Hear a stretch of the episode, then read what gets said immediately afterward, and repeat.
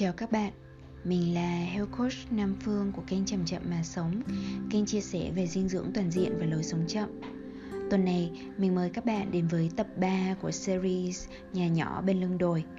Đây là những lời tâm sự về thực tập sống chậm của mình tại nhà nhỏ cũng như những suy nghĩ và cảm xúc khơi gợi từ nơi đây. À mà khoan, riêng tuần này khác một chỗ là mình sẽ chia sẻ về thực tập sống chậm trên những cung đường mình đi trong một tuần vừa qua.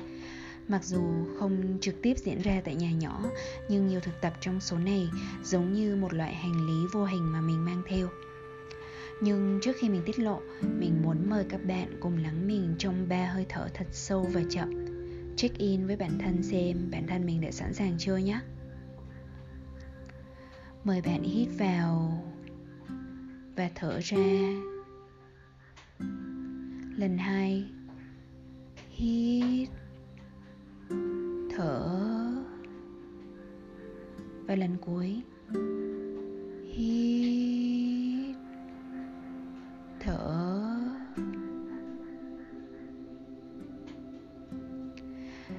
Rồi chưa hết đâu nhé. Nếu có thể cho mình thêm dù chỉ 5 hay 10% sự thoải mái hay yêu chiều, tại sao không nhỉ? Với mình, mình thì đang cho mình một bình trà lá tía tô ấm áp. Trà này mình mới mua sáng nay tại hội trợ nông sản hữu cơ từ vườn của mấy người bạn tên là Vườn Mơ.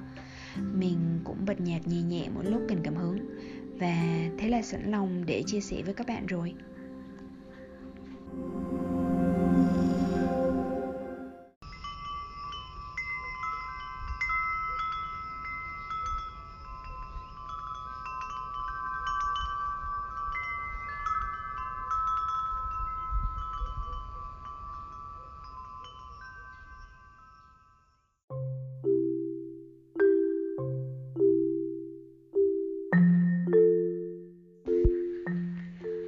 Âm thanh mà bạn vừa nghe là tiếng chuông gió mình đã thu âm tại thiền viện Trúc Lâm.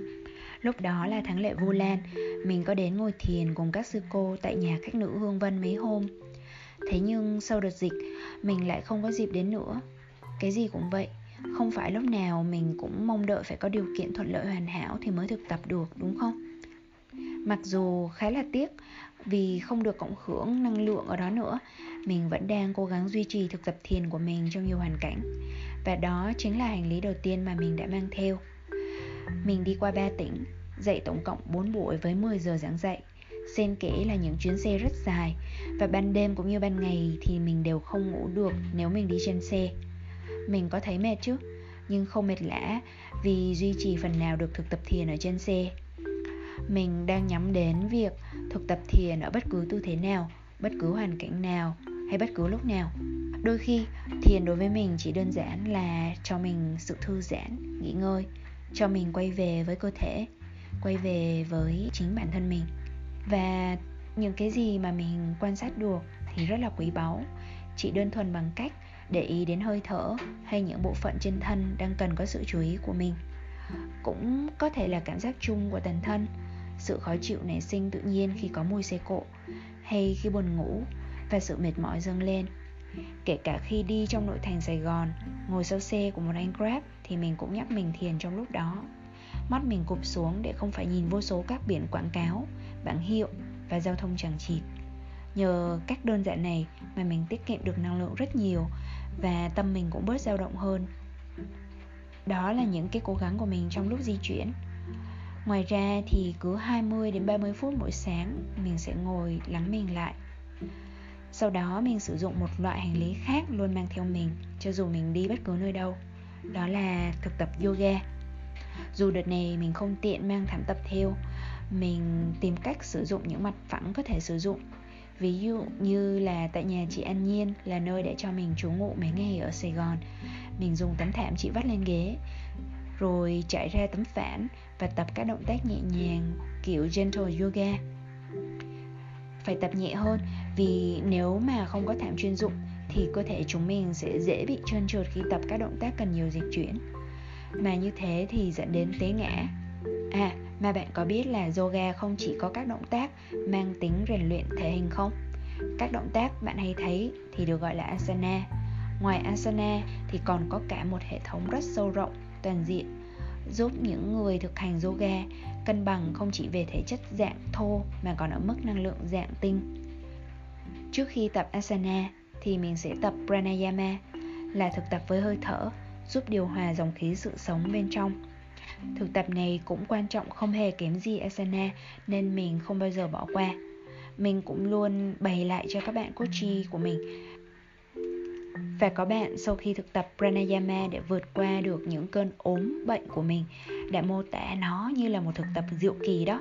Mình hoàn toàn đồng ý về điều đó. Dù có lúc mình dậy muộn sau khi lỡ thức khuya một đêm hoặc do quá mệt vì đi đường, mình luôn luôn bắt đầu buổi sáng của mình như thế. Mình coi những thực tập này như là những thực tập cắm rễ. Cắm rễ tức là như thế nào? Thì như cái cây ấy mà bộ rễ càng vững chắc thì càng vươn được xa mà không sợ bị bật gốc. Bản thân mình cũng cần những thực tập mang tính cân bằng, tạo sự vững chãi và nhắc mình không quên đi nguồn cội của mình, không quên đi cái gốc rễ nhất mà mình đang cắm vào. Tâm trí mình thì như ngọn cây, nó luôn muốn vươn xa theo hướng nào đó cần cho sự phát triển của nó. Nhưng để thực sự vươn được về phía ánh sáng trong một thế giới có vẻ ngày càng tối tăm và hỗn loạn, mình cho rằng mình càng cần cắm rễ sâu hơn nữa vào những giá trị quan trọng. Và ngay cả lúc này, mình vẫn đang thở sâu. Các bạn cũng cùng thở với mình nhé. Đưa hơi thở về bụng, chứ đừng chỉ dừng lại ở ngực. Hít vào thì bụng phồng lên, thở ra thì bụng xẹp xuống. Cứ như thế, có thể đưa tay áp lên bụng và cảm nhận hơi bụng của mình cũng được. Và chúng mình lại tiếp tục tâm tình cùng nhau thêm một chút ha.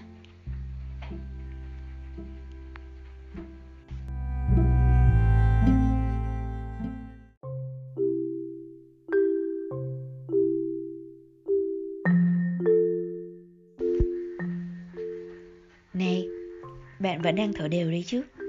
Giờ thì mình sẽ chia sẻ thêm với bạn về chuyện ăn Nếu như bạn luôn muốn sống lành mạnh mà lại phải đi công tác khắp nơi như mình Hẳn là ban đầu bạn cũng thấy chuyện này rất rắc rối Đúng không?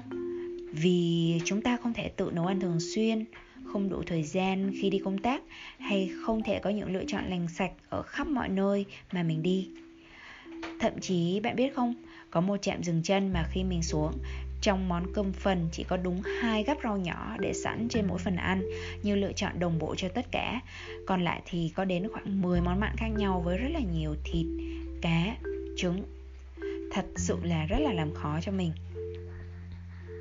Nếu kịp chuẩn bị thì mình sẽ mang theo đồ ăn làm sẵn tại nhà Bỏ trong một bộ hộp, thìa dĩa tự mang đi luôn như vừa rồi, mình thử nghiệm với việc nới mình ra một chút xem sao. Tức là mình cho phép mình được ăn ngoài nhiều hơn, Mua những thứ có sẵn trên đường Hoặc một quán chay nào đó ngay tại nơi mà mình ở. Mình không kén cá chọn canh như nhiều người nghĩ đâu. Vì nhiều người nghĩ rằng khi mà mình làm health coach lại là dân ăn chay, rồi là có các hoạt động liên quan đến môi trường, nên ai cũng nghĩ mình sẽ khắt khe lắm. Nhưng bạn ạ thực tế mình lại tương đối dễ dãi bởi vì đối với mình bây giờ chuyện ăn uống cho cơ thể vật chất thì chỉ cần làm tốt 85 đến 90% các dịp đã là quá đủ rồi. Còn lại mình sẽ nhường cho những điều kiện tự nhiên đến với mình. Ví dụ như là trong dịp mình về Buôn Ma Thuột để dự lễ gala 10 năm của Diễn đàn Tuổi Trẻ Tây Nguyên do mình đồng sáng lập Mình đã rất vui vẻ chấp nhận những món cơm có chủ yếu là món mặn của các cậu, các dì chuẩn bị sẵn cho mình khi mình về đến nơi mình không nghĩ về việc mình đang ăn thịt cá. Mình chỉ nghĩ là mình đang được chăm sóc với rất nhiều tình yêu thương. Và đó là loại thức ăn mà mình thực sự muốn hướng đến. Ở các bữa sau đó, tất nhiên là mình tìm cách nhẹ nhàng nói rằng mình ăn chay nên chỉ xin bữa cơm rau với tàu hũ là được rồi, vì không muốn phiền ai. Và mình vui vì mọi người trong gia đình, họ hàng nhà mình đều đang dần dần công nhận tác động của việc ăn nhiều rau củ, giảm bớt thịt cá. Thật may là khi đến trạm dừng cuối cùng là tại khu tổ hợp giáo dục sáng tạo La Vie Belle để dạy về môn dinh dưỡng theo Ayurveda, mình được ăn chay trở lại. Các bạn trong nhà bếp đã nấu những thức ăn tươi ngon và mình được thực tập ăn trong tỉnh thức còn nếu nói về bữa ăn ngon nhất mà mình có là ăn cùng với chị An Nhiên. Chị là một người bạn và cũng từng đăng ký dịch vụ coach của mình khi chị đi du học ở New Zealand. Giờ thì chị đã trở về Sài Gòn và có một không gian rất xanh mát ngay giữa quận 1 Chị có những chú mèo dễ thương, rất nhiều cây bút màu, những đĩa gốm xinh và chị yêu những vạt nắng lên nhẹ nhẹ vào nhà mỗi ngày. Mình sẽ để link Instagram của chị trong mô tả podcast nha. Thật ra vì cả hai đều bận nên ban đầu khi mình tới, Chúng mình cũng không nói chuyện được nhiều lắm. Nhưng một ngày khi đang ngồi soạn slide giảng dạy cho một đối tác doanh nghiệp, Mình xem lại top 5 điều hối tiếc của những người sắp qua đời, Tức là Five Regrets of the Dying của cô Bronnie Ware. Trong đó có một điều như sau, Người ta thường hối tiếc nhất vì đã không giữ liên lạc với bạn bè mình. Thế là mình được nhắc nhở một lần nữa. Mình nghĩ rằng vào khoảnh khắc sắp qua đời, Điều mình tự hào không thể nào là những slide thuyết trình thật chỉnh chu của mình. Thế là mình dẹp slide qua một bên, Bởi vì mình đã làm xong rồi đó chứ. Chẳng qua là mình cứ cố gắng thật nhiều để cho nó phải thật là hoàn hảo. Và mọi chuyện giống như là không bao giờ kết thúc. Sau đó mình gọi cho chị Nhiên và nói, chị về nhà ăn cơm cùng mình nhé. Mình nói rằng, nếu mai mà em chết thì điều em hối tiếc nhất là em đã không dành thời gian hôm nay cùng với chị. Hôm đó, dù là tụi mình chỉ đặt đồ ăn giao tới từ một nhà hàng chay gần đó, Còn mình thì về lục tủ lạnh của chị để lấy rau thơm ra, trộn với nước sốt mì rang có sẵn thôi.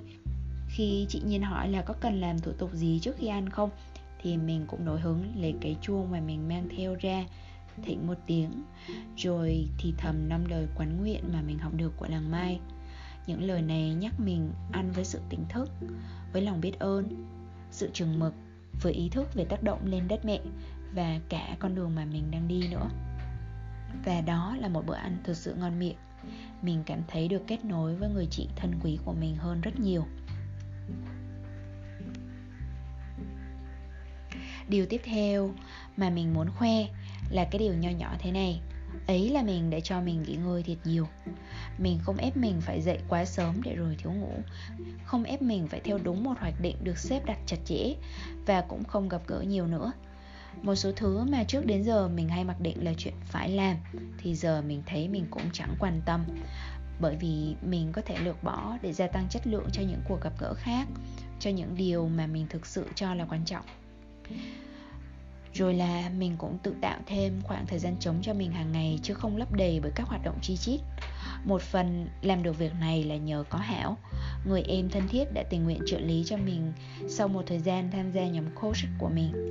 Hảo cũng đã giúp mình đóng góp công sức trong khi mà mình đang cần nhân công để xây nhà.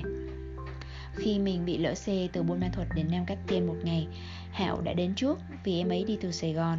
Đến ngày hôm sau, đi đâu mình cũng nghe các bạn nhắc đến Hảo Vì Hảo đã giúp người này phụ nấu ăn, giúp người kia nhặt củi.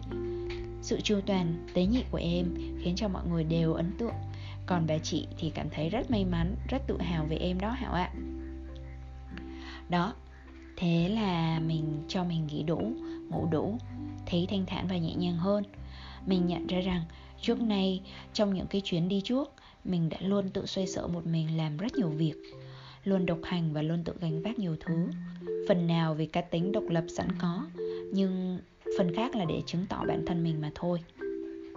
Tuy nhiên, mình phải thừa nhận là chuyện này gây sức ép không đáng có lên bản thân. Giờ là lúc mình học cách khiêm tốn mà đón lấy sự giúp đỡ của người khác và học hỏi từ họ. Và mình phải học mấy cái cây leo sau khi bám rễ cho vững chãi, thì chúng sẽ thả lỏng mềm mại trong lúc vươn mình đón nắng. Và nếu có khung sẵn rồi, thì cứ thế nương vào, uyển chuyển mà vươn mình.